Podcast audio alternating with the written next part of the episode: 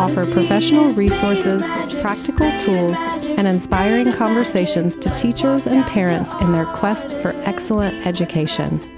And the trees are rainbow, and you'll see a unicorn every now and then because that's not weird at all. Welcome to Best Practices in Education, an Odyssey School podcast. My name is Corey Adams, and I'll be your host today.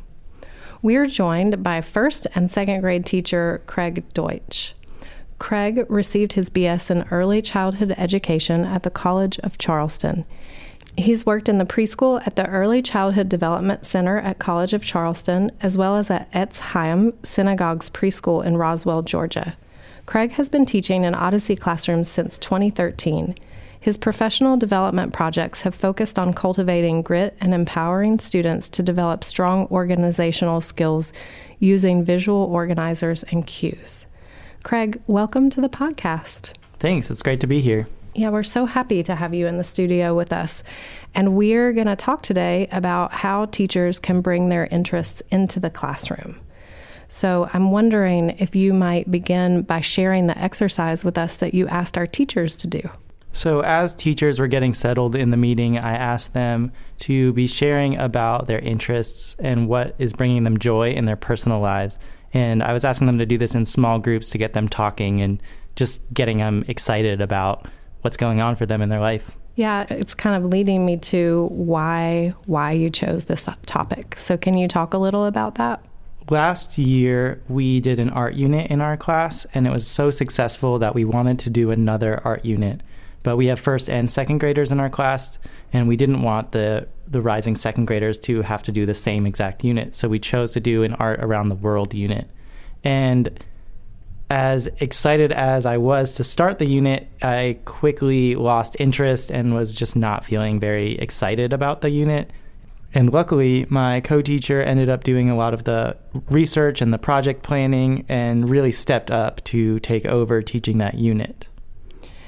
So, what I love about that is the flexibility of just getting some time to self reflect and have a sense of what isn't working for you. And I know teaching is a profession and not just a career. And we really hear a lot of talk in the education world about teachers, often public school teachers, leaving the profession. And it sounds like this topic is really born, and your thinking about it is born out of your desire to really love the time that you spend with your students. Exactly. I really want to figure out how to continue to build these connections and relationships with my students. And the way to do that authentically is to bring in the things that I love and find joy in. Yeah, can you maybe give us some examples? So I know we heard the art unit second time around was not working for you. And where did you go from there?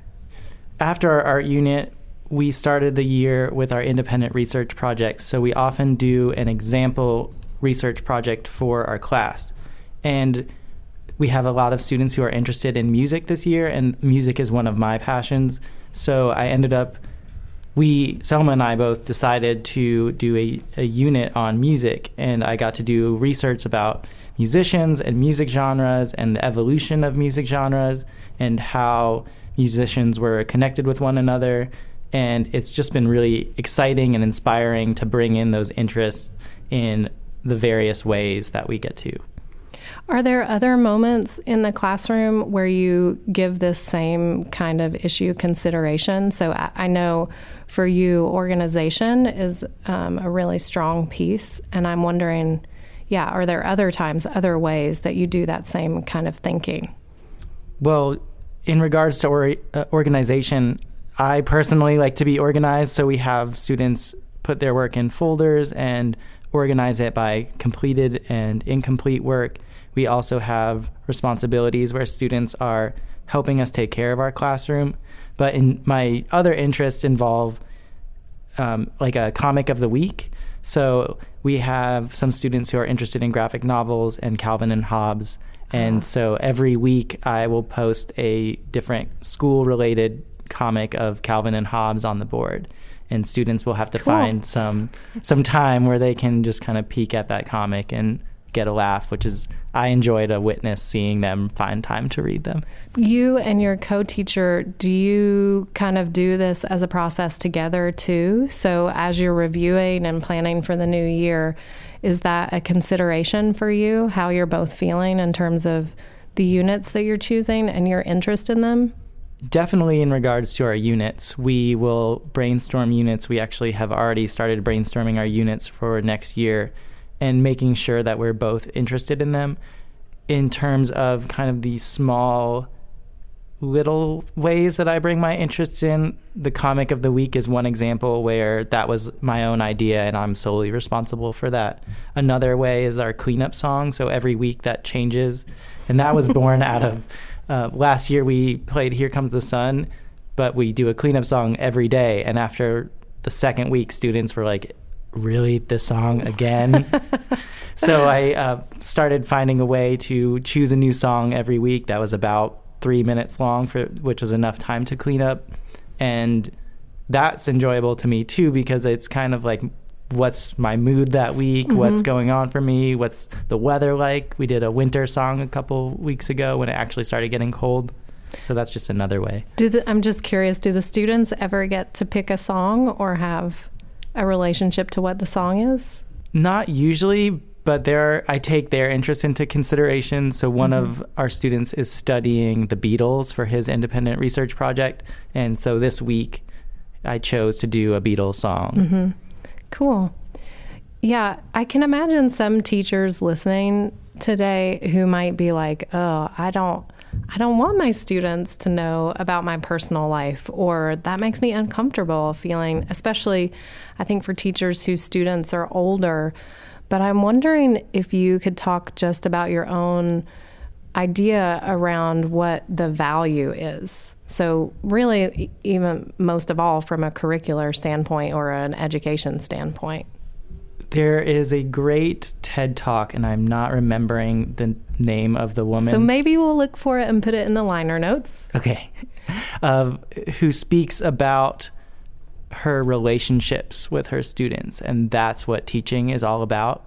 Because when mm. you build those relationships, you build confidence and you build connection, and then students feel safe to take risks and do the hard work that is sometimes yeah. required with learning.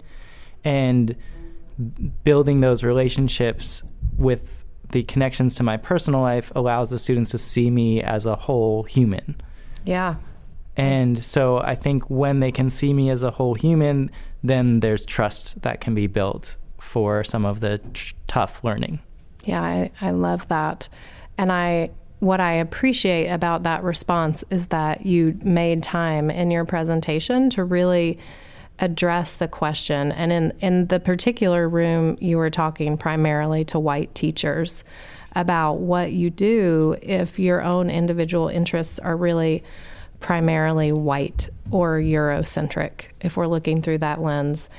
And and just taking a few moments, can you talk about why having a, an awareness about those kinds of issues could be important? Well, I think that in our community, we have a primarily white community, but it's not solely a white community. And there was a presentation in the past few weeks about from another teacher about sowing seeds of thinking otherwise, where she was referring to thinking outside of the colonial model in terms of the educational practice and how to share these different views of history and different perspectives of who's writing history and who's not sure. writing history and who's left out of the process.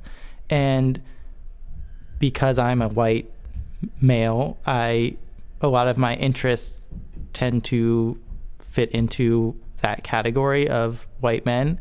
So, music, there's a large uh, underrepresentation of women in music in the music industry, and um, same with people of color. And our resources that we have in the classroom are often primarily Eurocentric.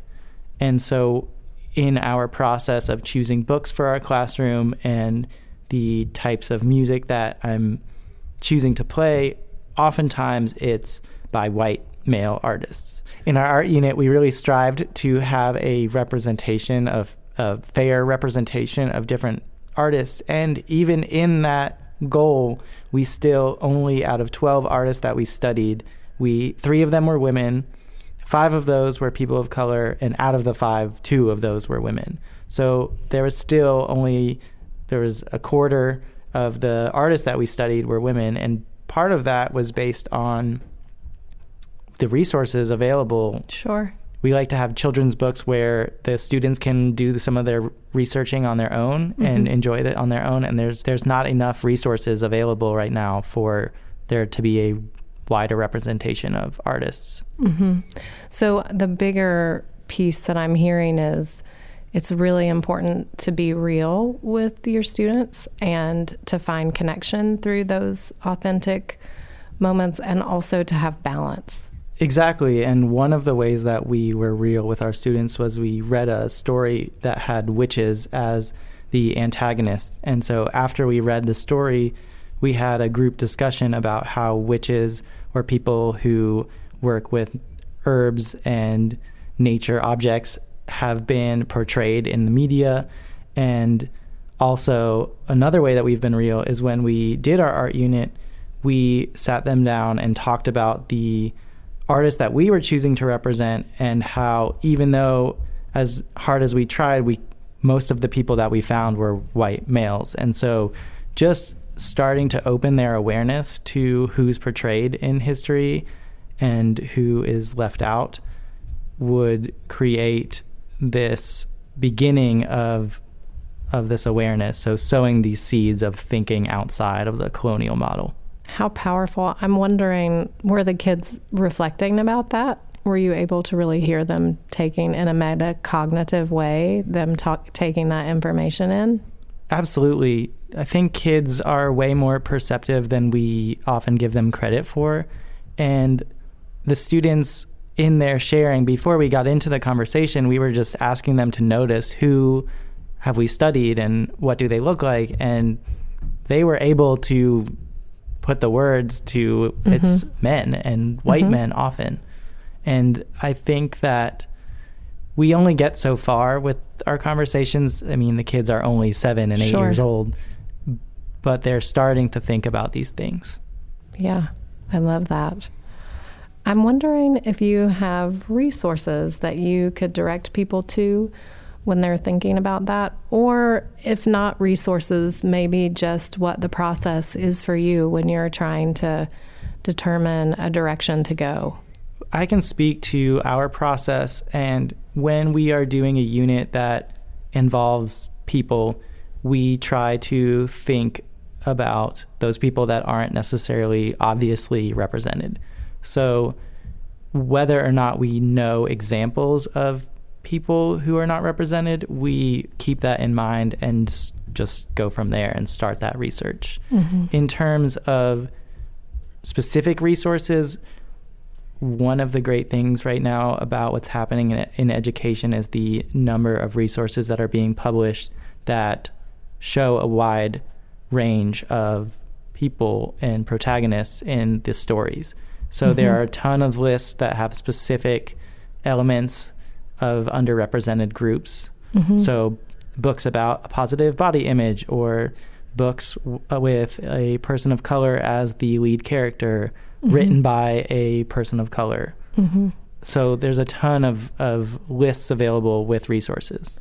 And just to circle back around, I'm curious if we we often don't make prescriptive advice, but um, what do you think if a teacher comes back to the material that they've taught and they're feeling kind of done with it or uninspired by it?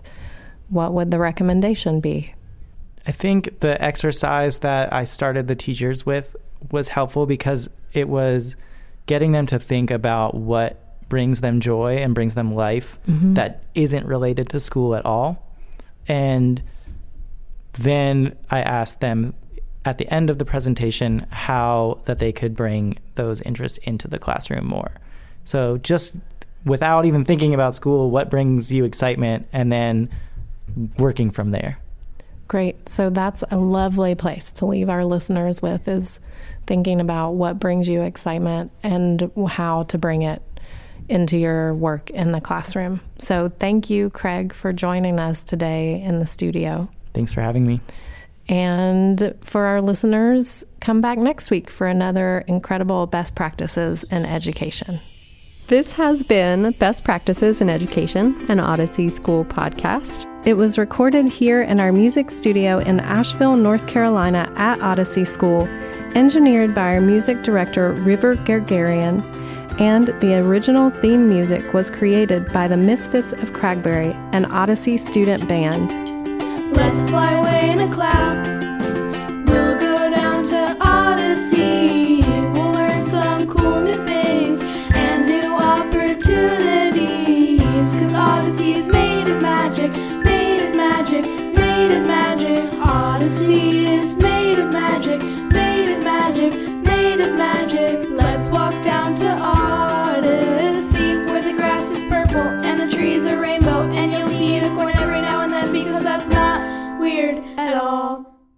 Oh wait, we're rolling.